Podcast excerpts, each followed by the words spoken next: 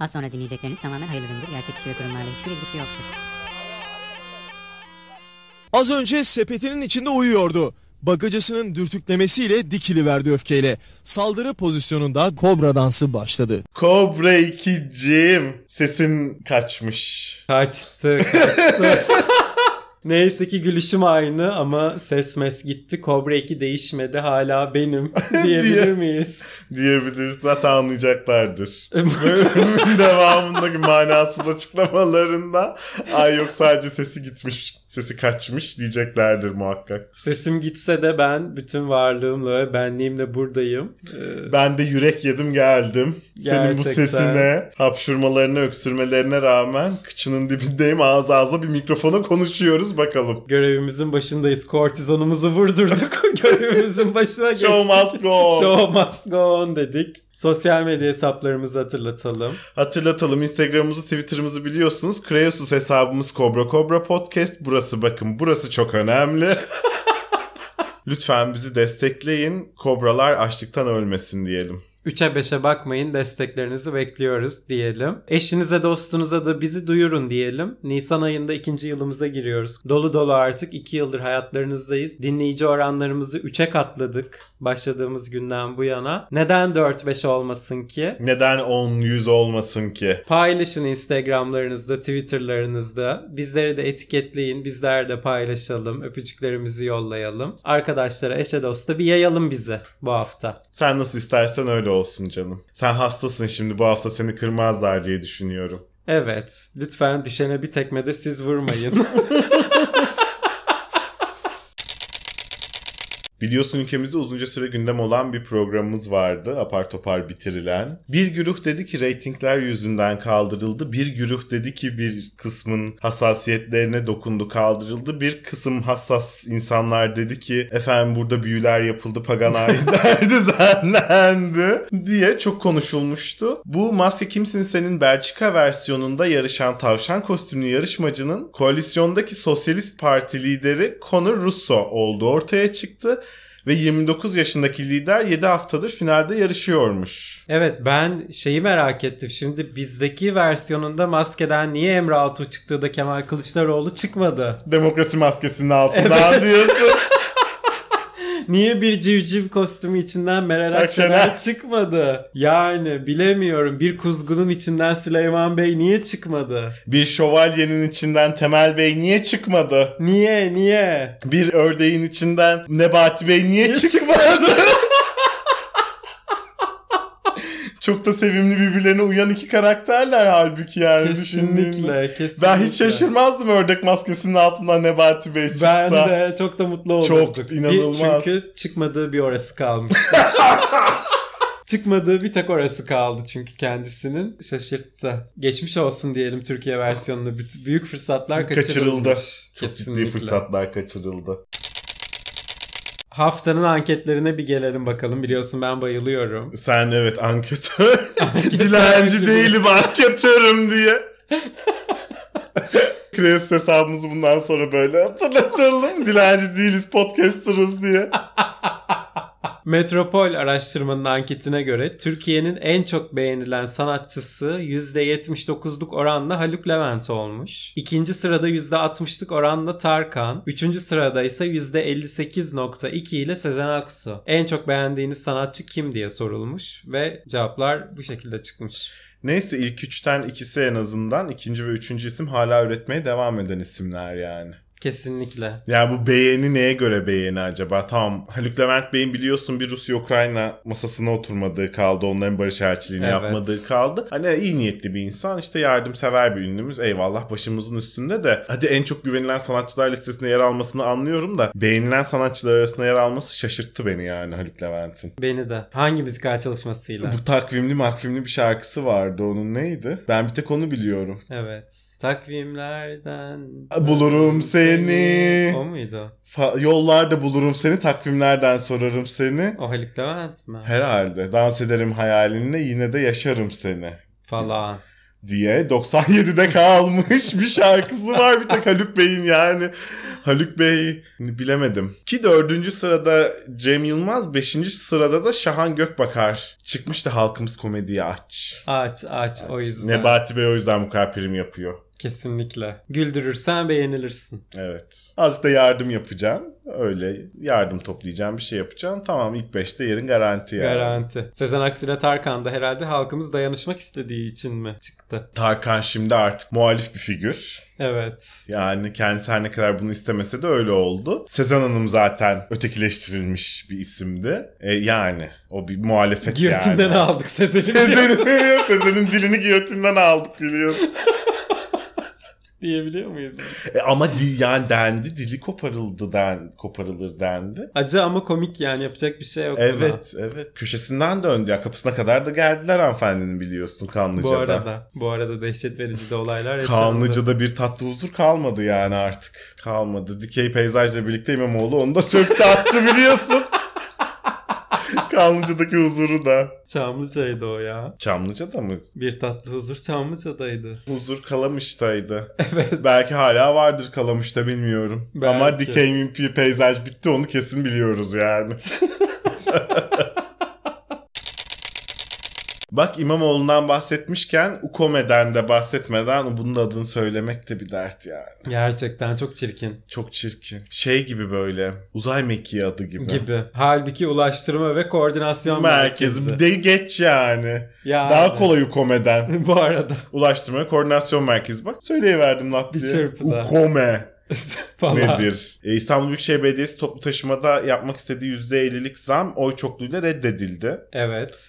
Bunun üzerine tabii ki hala mevcut tarifede tam bilet 5.48, öğrenci bileti 2.66. Eğer zam teklifi kabul edilmiş olsaydı tam bilet 8.22 olacakmış. Yok artık E, ama. yok artık gerçekten. Bu arada yok artık. E, bir arkadaşım işe başladı. Uzak bir yerde çalışıyor evine. Ya 45-50 kilometre kadar bir mesafesi var. Yol boş gidiyor. Onda sıkıntı yok ana yolda gittiği için. Şimdi diyor ki işimi ya işimi değiştireceğim ya evimi. Çünkü diyor ben işe başladığımda bir, bir buçuk sene önce kadar yaklaşık hatta bir sene öncesine kadar 7 liraydı mazotun litresi. Şimdi 20 lirayı geçti diyor. Düşünebiliyor musun yani? E haklı. İnanılmaz bir şey. E zaten Murat Ongun da buna paralel olarak Akaryakıta tarihte görülmemiş zam yapıldı. İBB 10 milyar lira sübvanse ediyor ama toplu taşımada yolcu ücreti akaryakıtı bile karşılayamaz hale geldi. Karşılayamaz zannetmiyorum karşıladığını. işte karşılayamaz ama karşılığı bir biletin 8.22 olması mı acaba yani? daha çok sübvanse edilmesi lazım ama bunu daha çok Evet, sübvanse edilebilmesi edilemiyor. için de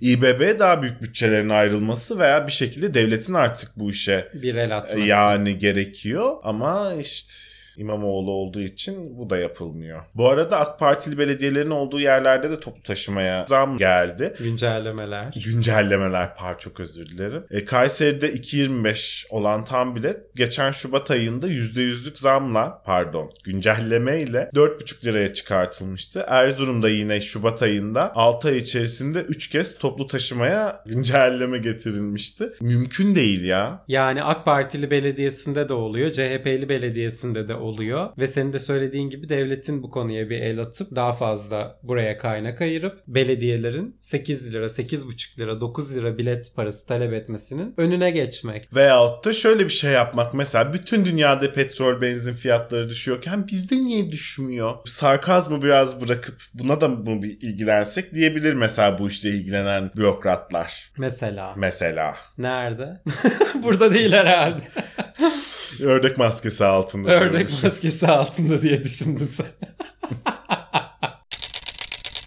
Şimdi bu güzel doğamızın biliyorsun bir bir talan edilmesiyle ilgili haberler geçtiğimiz haftalardan beri Hangi haftalardan ya? Kaz Dağları gitti, Yassıada gitti, şimdi zeytin ağaçlarının peşine düştüler.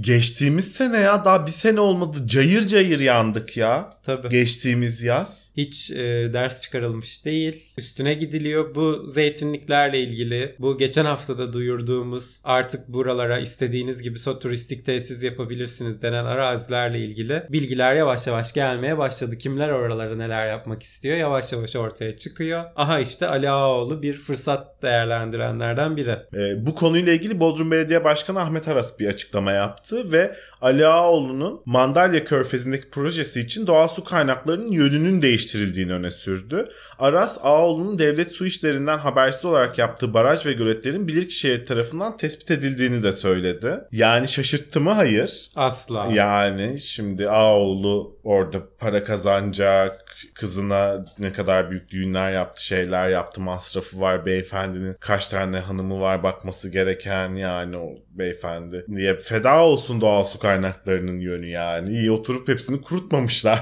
Yönünü Onu değiştirmiş. yönü değiştirmiş ya Şükredelim. şükredelim. Başına geçip tamamen de durdurabilirdi. E, kendisinin 16 bin kişilik kasaba projesi varmış ve sit alanı olan bölgede hayata geçirmek istiyormuş bunu. Ruhsat da verilmiş zaten. Burası yüzlerce çeşit kuş türünü de barındırıyor aynı zamanda. Hepsinin yeri yurdu yönü değişecek şimdi. Onlara da bir yaşam alanı yapar. bir sitede onlara kurar 16 16 bin kuşluk bir projede onlar için yapar merak etme. sen. Yapay kuş cenneti. Tabii. Neyi? Bak anladılar sen Cobra 2 olduğun cennetinden. Dedim sana programın ilerleyen dakikalarında anlayacaklardır diye. Ama normal bir durum yok. Yabancı yatırımcı için bürokrasiyi al aşağı ediyorsak yerli yatırımcı için neler yapmamamız Yani. gerekir yani. Bu arada. Bu arada lütfen. Yani şimdi bak aa oğlum ne güzel 16 bin şeylik kasaba yapacakmış oraya. Ne kuş cık cık cık cık cık ne gerek var yani. Orası kalkınacak. Tabii kalkınacak oraya bak turist gelecek, zengin gelecek, elit gelecek oraya, para harcanacak, markalar gelecek, dükkanlar açılacak, oraya gitmek için arabalar satılacak. Oo, gör bak neler neler. Bodrum bambaşka bir yer olacak. Kuş seslerinden arındırılmış. Bol bol en az 5 çocuk sesi, cıngıl cıngıl kızan Araba. ağlaması her yerde ciyak ciyak ama muhteşem. Yeni Muhteşem. Türkiye, Ağoğlu Türkiye'si. A kent biliyorsun. İzmir Çeşme'deki dünyaca ünlü Ayayorgi koyu mevkiinde bulunan sit alanı da imara açıldı. Çevre ve Şehircilik İklim Değişikliği Bakanlığı'nın plan değişikliğine göre daha önce tarım ve zeytinlik alanı ilan edilen yerlere iki katlı villa yapılabilecek. Ama işte bu kavram kargaşasından kaynaklı bir şey. Bir insana hem çevreyi hem şehirciliği hem de iklimle ilgili görev verirsen olmaz o. Olmaz. Hangisine bak? Hangisine baksın yani çünkü şehircilik şehirleşme dediğin şey betona dayalı, yapılaşmaya dayalı anlatabiliyor muyum? Çevreyi, doğayı bir noktada dizginlemeye ve değiştirmeye dayalı ve iklimi bozmaya dayalı bir şey şehircilik dediğin. Yani çevre ve iklimi şehircilikle aynı kişiye devredersen işte tarım alanı yerine iki katlı villa yapar, çorak toprağa da gider der ki burası da der zeytinlik yapacağız. Zeytin ağaçlarını da Buraya burada taşıyacağız." e, rehabilite edeceğiz der yani. der. Bu arada da Çevre ve Şehircilik ve İklim Değişikliği Bakanlığı 28 kentte 472 arsayı açık arttırmayla da satışa çıkardı. Bu arsaların içinde İzmir'in Çeşme, Karaburun, Seferihisar ilçelerindeki 36 kamu arazisi de yer alıyor. Hatta şehircilik kısmı işte bu da. Tamam. Ya Zeytinli'ye iki katlı villada şehircilik kısmı. O çevre ve iklim değişikliği o üf, uzun vadede düşünülecek işler onlar. Onlara Greta bakıyor şimdi. Evet. Hepimizin yerine bakıyor. Hepimizin kızcağız. yerine bakıyor kızcağız. Öyle. Boş ver onu. Önemli olan şehircilik. Hadi işinin ehli beyefendiye gidelim. Aydın merkezli 11 ilde düzenlenen tarihi eser kaçakçılığı operasyonunda 34 kişi gözaltına alındı. Şüphelilerden birinin Aydın Arkeoloji Müze Müdürü Abdülbari Yıldız olduğu açıklandı. Yani. Ama yani şaşırmamak lazım. Afyon Kocatepe Üniversitesi öğretim üyesi Profesör Doktor Mevlüt Güllü de geçen hafta Bolvadin ilçesinde kaçak kazı yaparken yakalanmıştı. Yani bak nasıl meraklı insanlar tarihe, kültüre görüyorsun. Bak arkeoloji mezunlarımız ne kadar güzel meşgaleler edinmiş. Beyefendi sadece müze müdürlüğüyle kalmamış. Bu müzelerdeki tarihi eserlerin farklı bölgelere ulaşmasında da ön ayak olmuş. Demiş ki bu burada Aydın'da bir müzede kalmasın ne gerek var azıcık demiş dünyanın farklı bölgelerinde, farklı yörelerinde, farklı insanlar da görsün bu eserleri demiş. Yani ne var ki bunda? Daha ne yapsın? Yani daha paylaşımcı, daha 21. yüzyıl bir zihniyet olamaz bence. Tebrik ediyorum beyefendiyi. Bence de öyle. Ben zaten mesleki yeterliliklerini kullanabilen bir arkeolog olduğu için de tebrik ediyorum. Çünkü Türkiye'de hiçbiri hiçbir şeyini kullanamıyor biliyorsun. Aynen öyle. Mevlüt Bey de öyle bak. Almış Tabii. kazmayı küreği başlamış kazmaya. Ne yapsın? ne yapsın? Olmuyor. Ödenek yok bir şey yok. Beyefendi kendi imkanlarıyla demiş kazıyım yani. Bari. Bari. Dikkat etsin de şey çıkmasın oradan Beren Saat. Kazdığı yerden. Türkiye'nin Sudan'dan tarım arazisi aldığını haberleştirmiştik biliyorsun. bir Biliyorum ara. hatta bayağı konuşmuştuk Bayağı. üstüne. Çok eğlenceli konularımızdan birisiydi bu. Evet. Ama bu e, hayallerimiz ne yazık ki suya düştü çünkü Sudan anlaşma gereği Türkiye'ye vaat ettiği 780.500 hektar araziyi vermedi. İki ülkenin ortak kurduğu şirkette ise yalnızca bir kişinin çalıştığı ortaya çıktı. Üstelik faaliyette olmayan şirketin yöneticilerine de bir yıl için toplam 416.695 lira ödeme yapıldı. Bu tutar 6 yönetim kurulu üyesi ve başkana huzur hakkı ve ikramiye bedeli olarak ödenmiş bir de. Oh yarasın. Oh! Afiyet bal şeker Ay onu olsun. bir yıl için 416.695 lira. Hiçbir şey. Aa, sen de burs olarak alan var. Bunu şimdi tek başına Bu lütfen. arada Koskoca şirket hektarlık arazileri. bunun 4-5 katını Bursalağ'ın var. Yani tek başına. işte diyorum ya yani bu ne ki? Hiçbir şey. Bunun dolar bazındasını, euro bazındasını burs alanlarımız var. Bu kaç hektarlık arazide tarım yapma ümidiyle kurulmuş bir şirketin her ne kadar iş yapmasa da başında duran insanlar yani. E şirket kurulamamış. Kurulsaydı gider çalışırlardı eminim ki beyefendiler. Ama beyefendiler de bak başka yerde işe girmemişler etmemişler. Belki kurulacak bu şirket de Beklemişler evde oturup.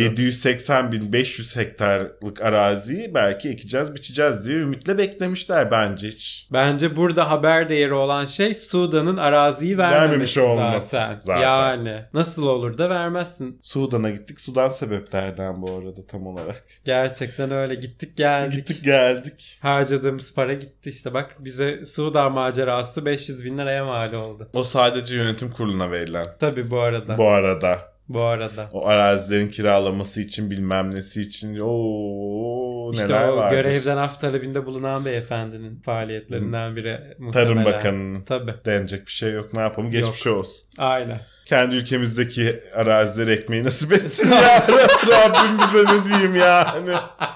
Kendi ülkemizdeki dururken gidip öyle başkasına yeltenirsek aha işte böyle olur. Ha bir de şey de olabilirdi. Ekip şey yapıp ürünü de vermeyebilirlerdi yani. Tabii. O aşamada da iş şey yapabilirdi. İyi bari en başında bozulmuş ne diyelim. Bir de o süreçte bu 416.695 lira çarpılacaktı 2 ile 3 ile 5 ile yani. Oo, Oo bekle Allah bekle. Ekim Sen- çıkacak da toplayacağız da yiyeceğiz diye. Zararın neresinden dönülse kârdır. Kârdır. Doğru söylüyorsun. Ben bugün çok yerli çok milliyim. Evet.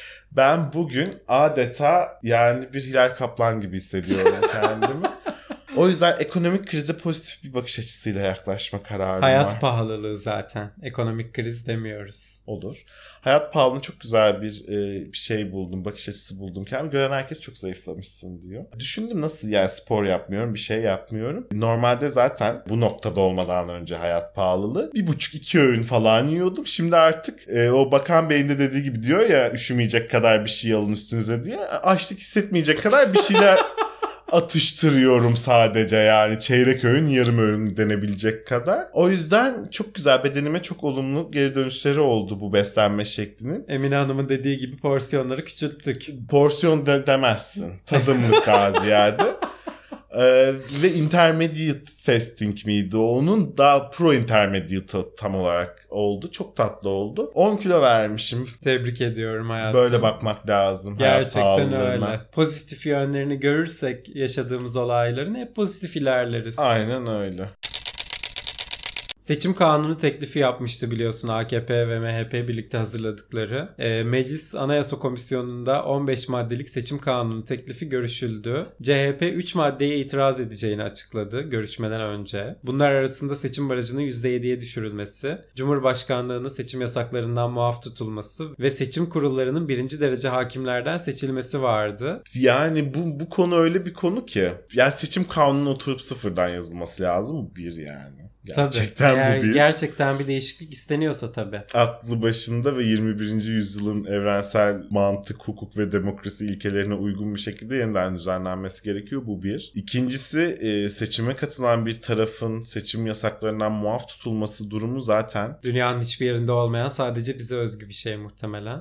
Tabii sistem de öyle ya. yani Tabii. milli her şeyimiz gibi. Birinci derece hakimlerin seçim kurullarında bulunması zorunluluğunun kaldırılması ise ayıp tabii şey. Bunu devlet ve hükümet yapıyor. Diyor ki sana sen birinci derecede hakimsin. Ben devlet olarak en çok sana güveniyorum diyor. En üst gelebileceği mertebe bu diyor. Sonra da diyor ki ama diyor seçimlerde diyor ben diyor o kadar da güvenmiyorum sana diyor. Öyle 2-3 yıllık yeni mesleğe başlamış işte AK Parti il, ilçe başkanları bağırışıp çağrışınca azıcık daha geri adım atabilecek. Tecrübesiz genç hakimleri diyor koyarsa koruyor diyor daha güzel olur diyor. Daha renkli olur. Daha diyor. renkli olur Siz de biraz diyor. dinlenmiş olursunuz diyor. Aynen öyle. Sizi diyor yormayalım diyor. Siz diyor çok önemli işler yapıyorsunuz diyor. İşte demokrasinin işleyişiyle veya devletin yönetiminin belirlenmesi süreciyle de sizi yormayalım diyor. O süreçte diyor yeni mezun olmuş çocuklar Onlar da ilgilenirler diyor. İş tutsunlar diyor. Tabii. İstihdam. Onlar için de tecrübe olmuş olur diyor. Hayat tecrübesi biliyorsun. E tabi. Bu arada bu kanun teklifi de Anayasa Komisyonu'nda kabul edildi. 17 saat süren tartışmaların ardından ve Sera Kadıgil damgasını vurdu. Bu görüşmeleri e, kendi YouTube hesabından yayınladığı videosu var. Merak edenler izleyebilir. Ama uzun lafın kısası Sera Hanım'ın söylediği şey şu. 17 saat boyunca bizi burada insanlık dışı bir mesai harcatıyorsunuz. Apar topar bir seçim kanunu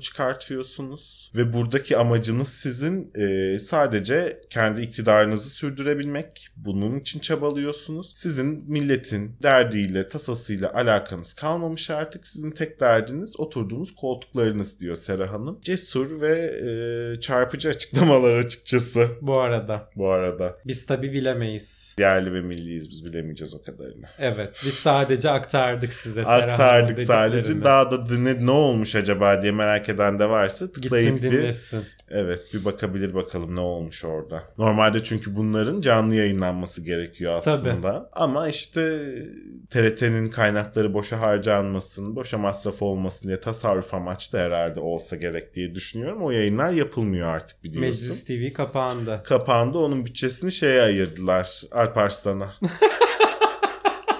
Meclis TV'nin parasını Barış Arduç yiyor diye düşün. Meclis TV'nin paraları Gupse'nin ayaklarında kolunda geziyor biliyorsun. Birazcık böyle bir AKP'den al haberi gibi yapalım gibimsi. Gibimsi diyorsun. Hadi Tabii. yapalım. Komedi deyince biliyorsun e, hükümetimizde Nebati Bey'den sonra gelen ikinci isim Mustafa Varank beyefendi var. Kendisi bu hafta demiş ki Cumhurbaşkanımızın başarısının ardında yatan büyük sır tek bir kelimede gizlidir. Cumhurbaşkanımız bu ülkeyle dertlidir. Ülkemizin dünya arenasındaki itibarı için dertlidir. Doğru. Sayın Cumhurbaşkanımız bu ülke için gerçekten dertli. Keşke tabii bunu herkes için diliyorum. Sayın Cumhurbaşkanımız için dilemiyorum. Böyle dertlerimizden arındığımız, daha hafiflediğimiz, dertlerimizden uzaklaştığımız böyle Chill out. yani bir hayat yaşasak keşke hepimiz. Bütün Rabbim tüm kullarına nasip etsin bunu Keşke. inşallah. İnşallah. İnşallah. Amin. Umarım. Hepsini sayı bütün tuşlara basıyorum. Bir şey var. Amen namaste bilmem hangisi denk gelirse. Namaste de çok basılan bir tuş artık biliyorsun. Tabii. Herkes yogi. Varank bu hafta Nebati ile de görüştü ve bir açıklama yaptı. Müjdelerimiz yakında. Dedi. Diye. Şimdi Cem Yılmaz düşünsün diyorsun. Kesinlikle. Şimdi Cem Yılmaz düşünsün. Kesinlikle. Zeki Metin ikilisini unutun. Oya Levent ikilisini unutun. Unutun. Nebati Varank ikilisi geliyor. Kesinlikle. Bomba gibi geleceklerinden eminim. Ben de eminim. Ben de eminim. Artık uçan tarla mı yaparlar? Ee, ne bileyim uzaya çıkan e, Türk lirası mı yaparlar? Artık ne yaparlar ne ederler bilmiyorum ama kendileri konuşsa bile ben gider ön sıradan biletimi alırım. Ben de öyle. Ayol bir şeye mi başvursak, basın kartı almaya mı başvursak bari konuşmalarına gider, gider Gideriz. otururuz dinleriz. Bir iki güler geliriz. Yüzümüz güler bari. Keşke yanlarına dilip hakkı da alsalar. Keşke. İşte o zaman 23. yüzyıla gitmezse bu memleket bak hiç Hiçbir ya şey demiyorsun. hiçbir şey demiyorum. Abdurrahman Bey dedin. Abdurrahman Bey yazmış bu hafta. Batı dünyasının dünya üzerinde oynadığı oyunlara dikkat çekmiş. 7-8 milyarlık dünya nüfusunu 500 milyona çekme planlarının yapıldığını ve bu nedenle de Batı'nın yeni savaşlar peşinde olduğunu vurgulamış Kandırıldık. Bunu görelim. Gelin yeni bir dünya kuralım. demiş. Varank ve Nebati'den bir randevu talep ediyoruz kendisine. Evet bir an önce o yeni dünyayı üçü el ele verip kursunlar. Kesinlikle, kesinlikle. Gör elinde bak o zaman. paralar 8 milyar değil 80 milyar bile vırs gelir tırs gider dünyaya. Gider. Yani yeryüzü gökyüzü her yerde çünkü artık yaşayacağız artık Mars'ta kolonimi kurarız. Başka gezegenlere şey mi açar geçit mi açarız sen gör. Gör. Mahir Ünal bu hafta bir açıklama yaptı biliyorsun. O ne dedi? 19 yıldır hazırlık dönemimizdeydik. Asıl şimdi başlıyoruz. Demiş. Demiş. Ben Boğaziçi'nde tarih okuyan bir arkadaşım vardı. O bile yani 9 yılda geçti hazırlığı. bilmiyorum. 19 yıl çok uzun bir süre hazırlık için. Fragmanı izledik. İzledik. 2023'te devam Film. diyeceğiz. Bir- Film başlayacak. Fragmanı 20 yıl olan filmin artık kendisi ne kadar sürer bilmiyorum. 2073. Öper Boyhood'u başınıza koyarsınız diyormuşum. ya Boyhood da neymiş? Dersiniz. Dersiniz. Dersiniz yani. E, o kadar her hafta vazgeçilmez isimlerimizden Dilipak'tan bahsettik, Varank'tan, Nebati'den bahsettik. Uzun zamandır bahsetmediğimiz bir kurumumuz vardı. Bu hafta demiş ki sanki adeta kobralarımız bizden uzun zamandır bahsetmiyor. Bizden bir bahsetsinler dermişçesine bir açıklama geldi sevgili Diyanet İşleri Başkanlığı'ndan. 90 bin cami vatanımız için en büyük hazine. Demiş kendisi. 888 kişi düşüyor cami başına. Evet. Az. bir- En az 100 bin olması lazım. Bir 10 bin cami daha bekliyoruz bir yıl içinde Diyanet'ten ve Sayın Cumhurbaşkanımızdan. Kesinlikle 80 milyon kişinin aynı anda camiye gitmek istemesi durumunda camilerimiz yetersiz kalıyor. 888 kişi bir camiye sığmak durumunda. Lütfen 90 bin değil 190 bin olsun. 290 bin olsun gerekirse 590 bin olsun. Ve 10 kişiye bir cami düşene kadar yapılsın. Bence de öyle. Gerçekten. Yani 8 milyon cami diyorsun. Evet. Müthiş İşte olur. o zaman vatanımız için en büyük hazineyi gerçekleştirmiş oluruz. oluruz. Doğru söylüyor ama Ali Erbaş Bey hakikaten yani şu zamana kadar harcanan paraları bir düşündüğünde bu yapılması için bu camilerin bir hazine Evet. ederi var yani gerçekten. Gerçekten Maliyetleri. öyle. hazine diye tabir etmek çok da yanlış olmamış.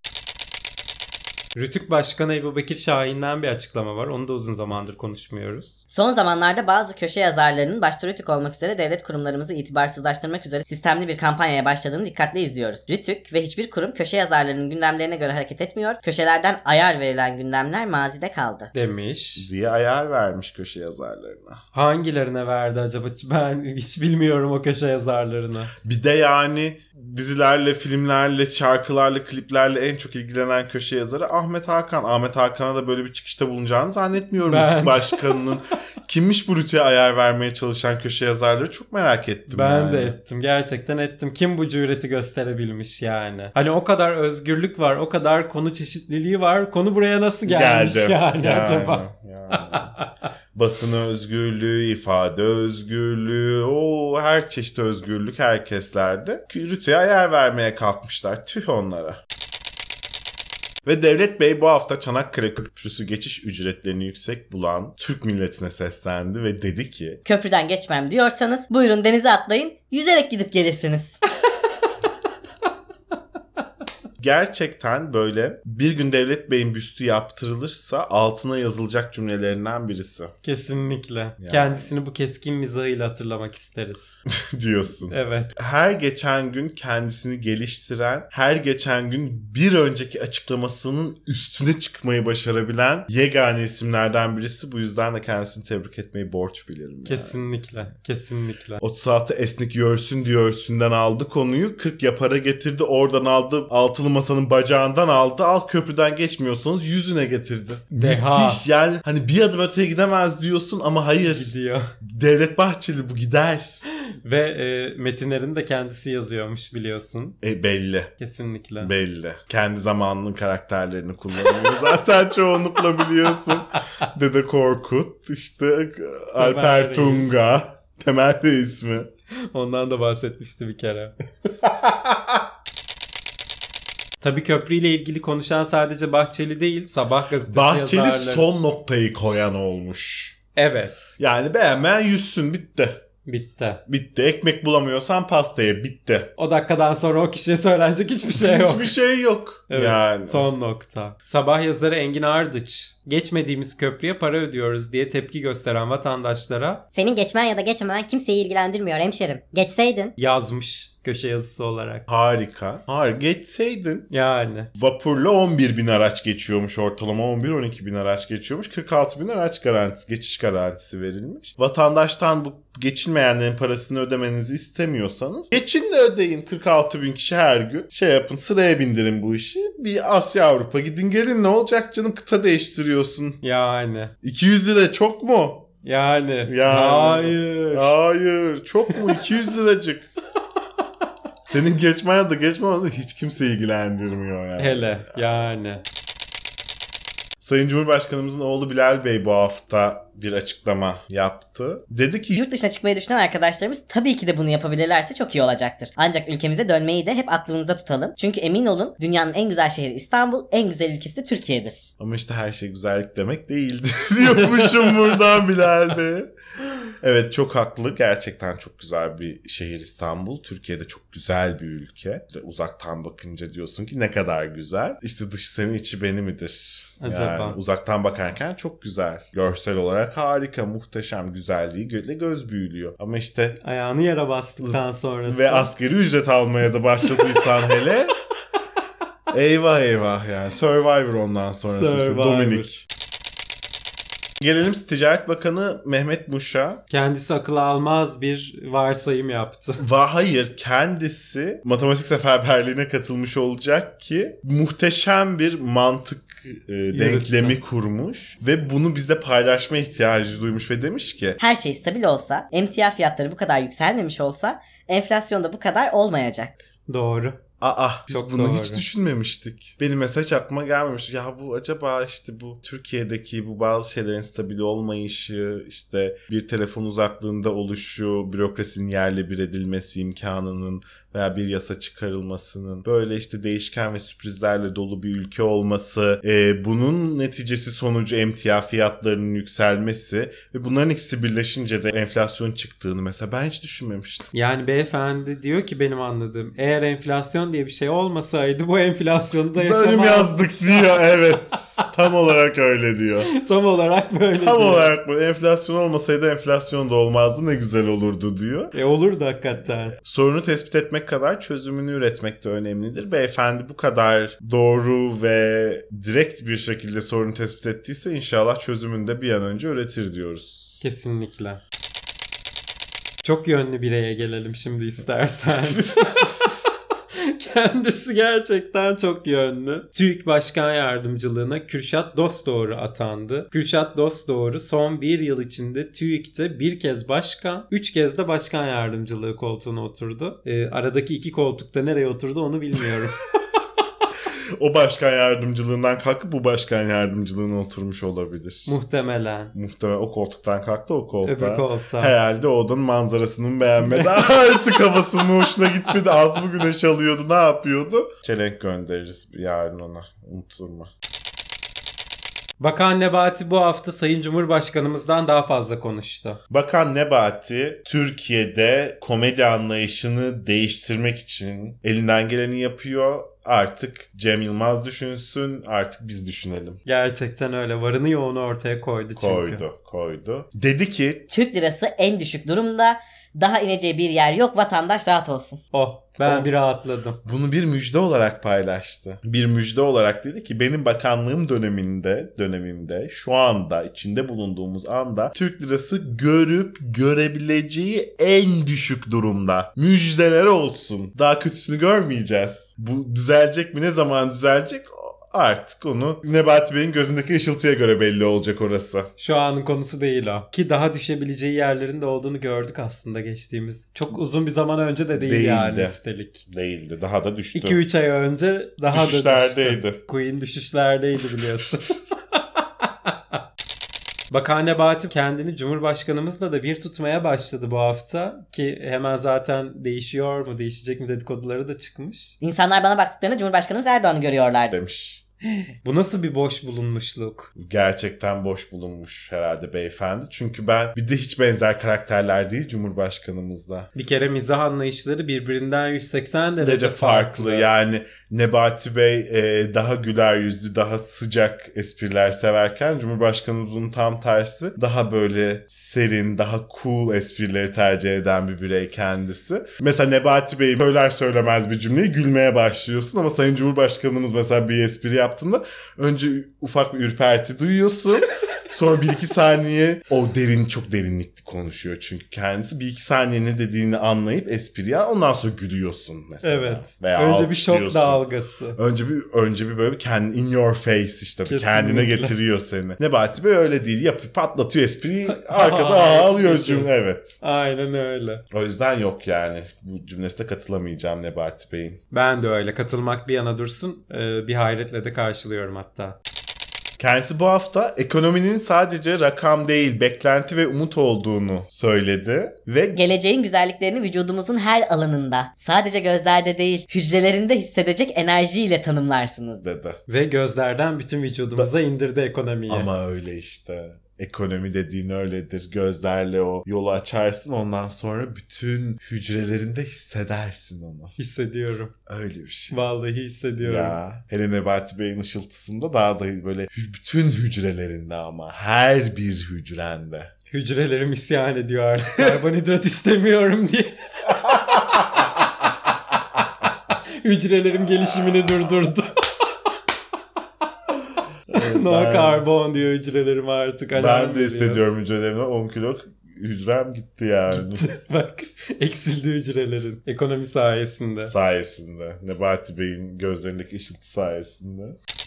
Nebati Bey'in bu haftaki en ucu açıklamalarından birisi ise Dünya şu anda Türkiye ekonomi modelini izlemeye almış durumda. oldu. Bu haftaki açıklamalarından biri. Evet, izliyorlar. İzliyorlar hayretle. Hayretle, Hayret. gıptayla. Gıptayla ve Uzay hayretle. projelerimize baktıkları gibi ekonomik durumumuza da gıptayla bakıyorlar. Aman Allah'ım diyorlar. Biz de izlemeye almış durumdayız ekonomi modelimizi. Bakalım. Gerçekten Yakın arkadaşlar. öyle. Herkes dünya Türkiye'ye oturmuş. Türkiye'nin ekonomi modelini izliyor. Ama Ya yasak elmadan daha heyecanlı. Tam onu diyecektim. Pek çok dünya dizisinden daha heyecanlı yani. Dark'ın yeni sezonundansa Türkiye ekonomi modelinin yenisini, yeni modelini duymayı tercih ederim yani. Onu daha heyecanlı bekliyorum. O da, Kesinlikle. biliyor, o da bir haftada bir güncelleniyor. Yeni Bu hafta yeni model, öbür hafta yeni model, sonraki hafta yeni model. kısmet. Steve Jobs bile hızımıza yetişemez yani rahmetli. iPhone'un bu kadar hızlı yeni modeli çıkmıyordu. Şimdi de Tim Cook düşünsün diyormuş. Son açıklaması Bakan Nebati'nin. Bayrak yere inmeyecek, ezan susmayacak, bu ülkede her zaman iyi şeyler olacak. Takmayın kafanıza ya. Yani bir e, klişeyi sonuna yaptığı güncel yorumu ve eklemesiyle çok tatlı bir yere taşımış. Tebrik ediyorum. Çünkü bu biliyorsun bayrak yere inmeyecek, ezan susmayacak. Bu Aynen. ülkede her zaman iyi şeyler olacak. Her dönem Herkes birileri tarafından tarafından söylenir. mutlaka söylenir yani. Bir de şeymiş gibi sanki hakikaten bu ülkede yaşayan milletin tek derdi şu bayrakları şu direklerden toplatalım bir de e, şeyleri sökelim hoparlörleri sökelim minarelerdenmiş gibi davranıyorlar nedense halbuki kimsenin öyle bir derdi yok. Ama takmayın kafanıza çok güzel bir şey Nurettin Nebati dokunuşu olmuş bu bir şeye. Kendi yorumunu katmış, mükemmel de yapmış. Mükemmel ya. Yani böyle bir ek- ya bu lazım. Bütün dünyaya bundan lazım. Mesela düşünsene Nebati Bey modelinde bir Ukrayna Güvenlik Milli Savunma Bakanı Rusya. düşünsene geliyor mesela Putin geliyor diyor ki ya diyor bilmem kaç bin kişi diyor falan diyor. Şöyle oldu böyle. Ya takma kafana diyor ya. Şu üç günlük dünyada boş versene sen e, bayrak inmeyecek yere diyor. Kilisemizin çanları susmayacak Putin'cim dert etme sen bunları diyor. Müthiş o Ukrayna'da aynı şekilde. Ya diyor Zelenskicim boş ver diyor ya Zelenski diyor ya. Bugünlerde geçecek elbet. Ah, Bir avuç toprak için kendini üzdüğüne değmez be canım be diyor. Ukrayna'da her zaman iyi şeyler olur be canım diyor. Takma kafana modeli. Takma Yeni ekonomik model takma kafana.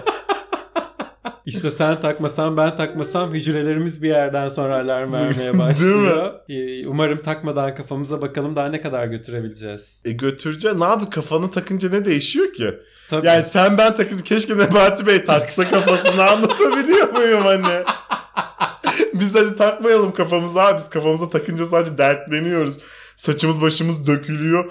Ne kurdöşen çıkarıyoruz falan yani. Nebati Bey keşke taksa, Taksa. kafasına. Gerçekten. söylemeyeyim söylemeyeyim dedim. yani söylettirdim zorla sana. söylettirdin. Takma kafa sen ben takınca ne oluyor ki yani? Şimdi Bakan Nebati'yi dinledik. Biraz da e, ekonomik haberler verelim. Bakalım. biraz... Biraz da gerçeklerden da gerçek. Öyle diyemiyoruz tabii değil mi? Nurettin Bey'in e, ruhani bakış açısına, psikolojik yaklaşımına değindik. Birazcık da e, matematiksel veriler ışığında ekonomiyi Değerlendirelim. değerlendirelim. Biraz daha realiteye göz atalım. Atalım. Hayatın işleyişine, hayatın akışına. Daha nasıl rasyonel. etkilediği, Evet. E, verilerle ilerleyelim. Mesela ki 50 kuruşun metal maliyeti şu an 2 lira 42 kuruş olmuş. Yani zararına basılıyor. Zararına basılıyor 50 kuruş. Zaten hiçbir işe de yaramıyor. Bence Bu arada basılmamalı da bu arada. de 5 lira izdi niye 50 kuruş. Bu arada. 50 E, kuruşları eritip 1 lira yapalım onlar. Bu da biliyorsun Yıldız Silver'ın Tuğba Erkinci modeli. Bahar Candan modeli. Ben daha o ekol Takılıyorsun. takılıyorum. 50 kuruşları eritip 1 lira yapalım. İki katına çıksın paramız anında. Düşünsene ne kadar güzel olur. Rengini değiştiriyorsun. içini dışına yapıyorsun. Azıcık da Tabii. boyutunu büyütüyorsun. Bu kadar yani. Et ve Süt Kurumu et fiyatlarında da %48'lik bir güncelleme yaptı. Bu konuyla ilgili Et ve Süt Kurumu Genel Müdürü Osman Uzun ise Çok uzun kuyruklar oluşuyordu bu yüzden zam yaptık. açıklamasında bulundu. E ne kadar halkını düşünen bir Tabii. e, çalışan yani. Milleti boşuna kuyrukta bekletmeyelim dedi. Bekletmeyelim alabilen alsın alamayan Artık daha hali varsa televizyondan görsün dedi. izlesin. Aynen. Yemek programı izlesin dedi. E işte ben düşünceli bir tutum olarak değerlendiriyorum açıkçası. Tabii yani tamamen kuyrukların oluşmasını engellemek. Engellemek için. İyi bir yöntem. Bayağı iyi bir yöntem. Kuyruklardan rahatsız olanlar zam yapsın. Evet. Katılıyorum bak. İstanbul'da da trafik sorunu çözüldü yani. Tabii. Benzin ve mazot fiyatları sonucu. Ve işte akbiller bilmem neler de o- şu Otobüsler de an artık boş. boş. Boş Sadece İşi zaruri olan. zaruri işi olan çıkıyor dışarı evet. Tabii. Kimse kendini gezdirmeye bir yere Yok. çıkmıyor artık. Çok acayip. Ne güzel işte bak trafik sorunu çözüldü, et kuyrukları bitti, yağ kuyrukları da bitecek yakında. O da öyle görünüyor yani. internetten taksitle satılıyor çünkü artık. Tabii. 5 taksit, 10 taksit. Hiçbir şeyin kuyruğu yok çok yağ şükür. yiyorsun, bitiriyorsun, taksitlerini ödemeye devam. devam. ediyorsun. Çok iyi. Şimdi Cumhurbaşkanı köşesine gitmeden önce Rusya ile Ukrayna arasında neler oluyor bir bakalım diyebilirdik belki ama durum stabil gözüküyor. Yeni bir gelişme yok. Gelişmeler kendini tekrar ediyor. O yüzden hani bu konuda bizim tekrar tekrar konuşmamıza bir gerek yok diye Buluştular, düşünüyoruz. buluşacaklar, barışçılar, küstüler aynı Evet. şey. Ama Hollanda ile aramızda ilginç gelişmeler yaşandı. Ee, Başkan Rutte 10 yıl aradan sonra Türkiye'ye ziyarete geldi ve bu konuyla ilgili Hollanda medyası iki ülke arasındaki ilişkilerin yumuşaması değerlendirmesinde bulundu. Analizlerde Türkiye'nin Rusya ile Ukrayna arasındaki ideal arabulucu konumunda olduğu yorumu yapıldı. Arabulucu rolü Erdoğan'a çok yakışıyor. Kendisini dünya sahnesinde önemli bir oyuncu olarak sunma arzusuyla tanınıyor. Bölgede rol oynayan, doğuya ve batıya saygı duyan biri. diyerek Hollanda basınında da Sayın Cumhurbaşkanımız övülmüş tabii ki. Yani arabulucu rolü Erdoğan'la çok yakışıyor. Erdoğan'a bir kere her şeyden önce bütün roller çok yakışıyor. E tabii ki bütün roller yakışıyor. Ona her ne, ne giyse yakışır. Yani kendisi uzun ve sert bir birey biliyorsun. Evet. O yüzden arabulucu rolü, dünya lideri rolü, cumhurbaşkanı rolü, AK Parti genel başkanı hepsi çok yakışıyor bütün roller. Ve şu da çok güzel yani çok politik ve e, sivri bir yorum olmuş. Kendisi dünya sahnesinde önemli bir oyuncu olarak sunma arzusuyla tanınıyor. 20 yıl öncesinden beri. 20 yıldır kendisini dünya sahnesinde önemli bir oyuncu olarak sunma arzusuyla tanınıyor. Sundu sunma demiyor. fırsatı Evet Bu ara buluculukta sunma fırsatıdır diyor. diyor gibi sanki. Evet. Ama halbuki Sayın Cumhurbaşkanımız zaten dünya sahnesinde önemli bir oyuncudur. Hollanda basını da bu konuda ayağını denk alsın. Aynen öyle. Cumhurbaşkanımız bir dünya lideridir.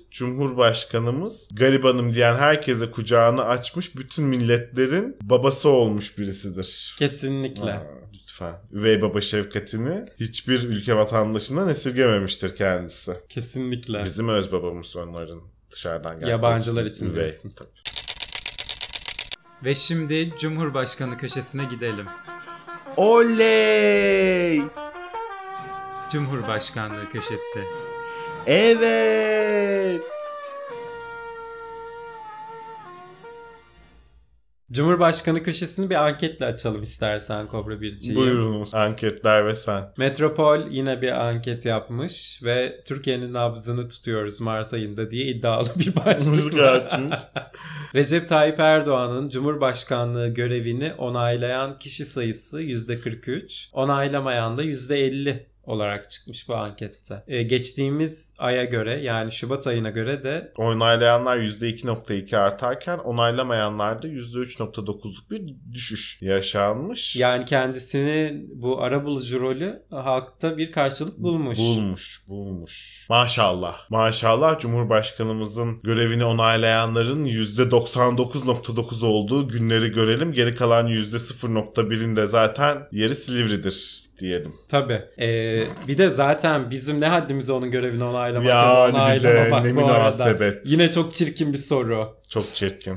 Çok çirkin bir Çok soru. hadsiz bir soru. Bize mi kaldı? Yani. Aa, aa, aa. Aa. Miski miski. Biz kimiz ki Sayın Cumhurbaşkanımızın görevini onaylayalım ya da onaylamayalım. Hiç benim onayımı soran olmadı bugüne Hiç kadar. benim de olmadı. Bir kere aradılar beni seçim anketi için. iki hafta önce. Geçen seçimlerde saydı şunlara şunlara şunlara şunlardan hangisine oy verdiniz diye. Ben de yanından merak ettiğim için neticesi ne olacak diye saymadıkları arasında bir parti söyledim. Dedim ki şuna verdim oyumu. Suratıma kapattı telefonu.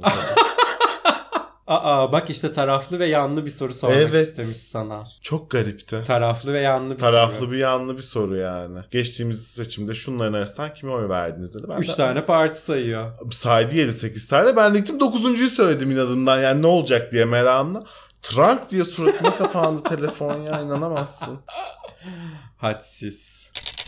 Cumhurbaşkanımız bu hafta AK Parti'nin düzenlediği Metaverse formunda konuştu. Herhalde. Kendisi evrensel düzeyde dijital hukuk düzeni kurulmasını istedi. Çünkü bizim buradaki evrensel bir düzeye taşınmayı hak ediyor. Yani bence bizim buradaki dijital bir hukuk düzeni bunu evrensel her yere Adapte taşıma ediyor. adapte etme niyetinde. Gerçekten çok doğru bir tanım olmuş. Yani dijital kelimesinin Beren Saat'in oyunculuğu sonrasında en yakışan kullanımı hukuk düzeni benzetmesi olmuş. Kendisini tebrik ediyorum. Ve kendisi dijital seferberlik dönemi ilan etti. Eyvah bak Ukrayna'dan daha fazla seferberliğimiz var şu an. Bu arada dijital seferberlik var, matematik seferberliği var, ekonomi, Ekonomi seferberliği seferberliği var. var. Başka daha var bir sürü var. var var. Ondan önce de unutuyoruz işte çok Unutuyoruz. olunca. Ve yetinmedi dedi ki Ülkemizin potansiyeli kendi Silikon Vadisi'ni oluşturacak düzeydedir.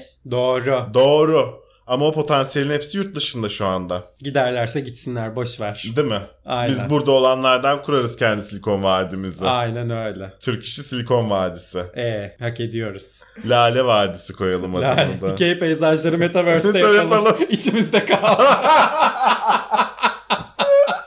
İçimizde kaldı hem Ekrem Bey de gelip sökemez onları oradan. Evet. Şifresini kırıyormuş. Gelip onları siliyormuş sadece orada. Devlet Bey'den ister şunu bir çözsene Çöz. diye.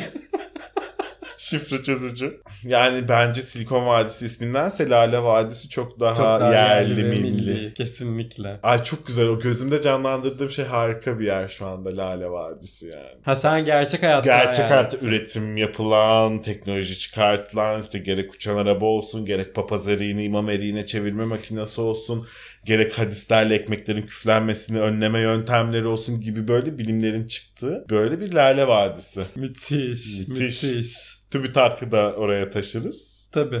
Türkiye Uzay Ajansı'nı da oraya taşırız. Taşırız. Varank Bey'i Abdurrahman Dilipak'ı da oraya gönderdik mi? Diyorum elini öptüm ya. 2033 Ver elini 25. yüzyıl Aynen öyle. teknolojileri. Aynen öyle. Sen gör. Belki de uzaylılarla ilk iletişim kuracak olan bizizdir. Sen Tesla gibi kablosuz elektrik göndermiyor muyuz? Görsen o zaman. Ya. Nasıl ki doğalgazın paylaşımının farklı bir yöntemini bulacak Sayın Cumhurbaşkanımız. Her türlü eşit paylaşımın her türlü yöntemi Lale Vadisi'nde çıkar. Kesinlikle. Biz de gidelim oraya. Sen de lalesi olarak gideceksin hayatım. ben Lale Mansur diyebilirim. Şimdi biz çatısız kadınlar senle ben. Erdoğan bu hafta İnsanlar hem hizmet istiyor hem köprüler, tüneller bedava olsun diyor. Böyle bir şey olmaz. Nekka ekmek okka köfte. yani Yani tam olarak. böyle bir şey olur mu? Olur mu mümkün mü? Mümkün değil. Dünyanın neresinde böyle diye sorduğunda pek çok cevap buluyorsun ama Türkiye'de mümkün değil. Değil. Belki başka ülkelerde mümkündür onu bilemeyiz. Bilemeyiz. Bilen varsa yazsın, arasın söylesin bizleri. Biz desin şu köprülerden bedavaya geçiyoruz. Biz bu tünelleri bedavaya kullanıyoruz diye. Bizi haberdar etsinler. Belki dünyada örnekleri vardır ama yok yani öyle bedavaya. Asla canım. Burada Ya. ne ne parasını verdiğinde istediğini yapabilirsin burada. Parasını vermezsen izleyeceksin. Zorla alınacak senden. İşte bu- Deli Dumru'nun torunlarıyız biz. Tabii. Dede Korkut'un torunlarıyız. Alper Tunga'nın torunlarıyız. Barış Arduç'un torunlarıyız diye. Halit Ergenç'in torunlarıyız biz. O yüzden hem köprüler olsun hem de bedava olsun yok. Yok, yok geçsen yok, de aynen. geçmesen de vereceksin parasını. Erdoğan her geçen gün bu hayat pahalılığını daha da kabul eder. Daha da ılımlı yaklaşan söylemlerde bulunuyor. Bu hafta da demiş ki Evet hayat pahalılığı var ama insanların istedikleri her ürüne erişiminin olduğu bir ülkede yaşıyoruz. Bizim söylediğimiz gibi tam söylemiş. olarak tam, olarak, öyle evet. Yani bütün ürünlere erişimimiz var. Hepsi var. Raflarda gidiyorsun. Her Her, şey şey, takır var. takır Takır dizili. takır, dizili. İstediklerini alabiliyor musun sen onu parasını verip o asgari ücret alanı düşünce iş. Tabii. Yani onu da Parasını alan verirsen düşünsün. alıyorsun bu arada. Erişimin Aynen. var. Yok değil. Aradığın her şeyi buluyorsun. Bak Sayın Cumhurbaşkanımızla kalp kalbe karşı işte görüyorsun değil mi? Görüyorsun. Gerçekten inanılmaz. Büyük dünya lideri. Birbirimize görünmez bağlarla bağlıyız, Bağlıyız biliyorsun. gönül bağlarıyla. Aynı yoldan geçmişiz biz, aynı sudan içmişiz biz olur mu? Evet. Beraber yürüdük biz bu yollarda. Yani. Aa ıslandık. Yağan yağmurda. Tabii ıslandık. Hücrelerimize kadar hissettik ekonomiyi biliyoruz. Neyse aşkımızla boğmayalım dinleyicimizi. Yavaş yavaş toparlanıp gidelim. bu haftalık bizden bu kadar. Haftaya görüşmek üzere. En başta da söylediğimiz gibi arkadaşlarınızla, eşe dosta dinletmeyi, paylaşmayı unutmayın. Bakın Cobra 2 ne kadar hasta olmasına rağmen bu sesiyle bunca saat size kayıt yaptı. Hala daha bunu söylüyor. Yani Evet. programın sonuna gelmiş hala ona buna dinletin diyor. Yazıktır günahtır dinletin yani. Kesinlikle. Hepinizi öpüyoruz. Haftaya görüşmek üzere. İşleri bitince sakinleşiyorlar sonra doğru sepet. İşleri bitince sakinleşiyorlar. Sonra yeniden sepete. Neyse ki buna razılar. Aksi halde yılanların öcü durumu ortaya çıkardı.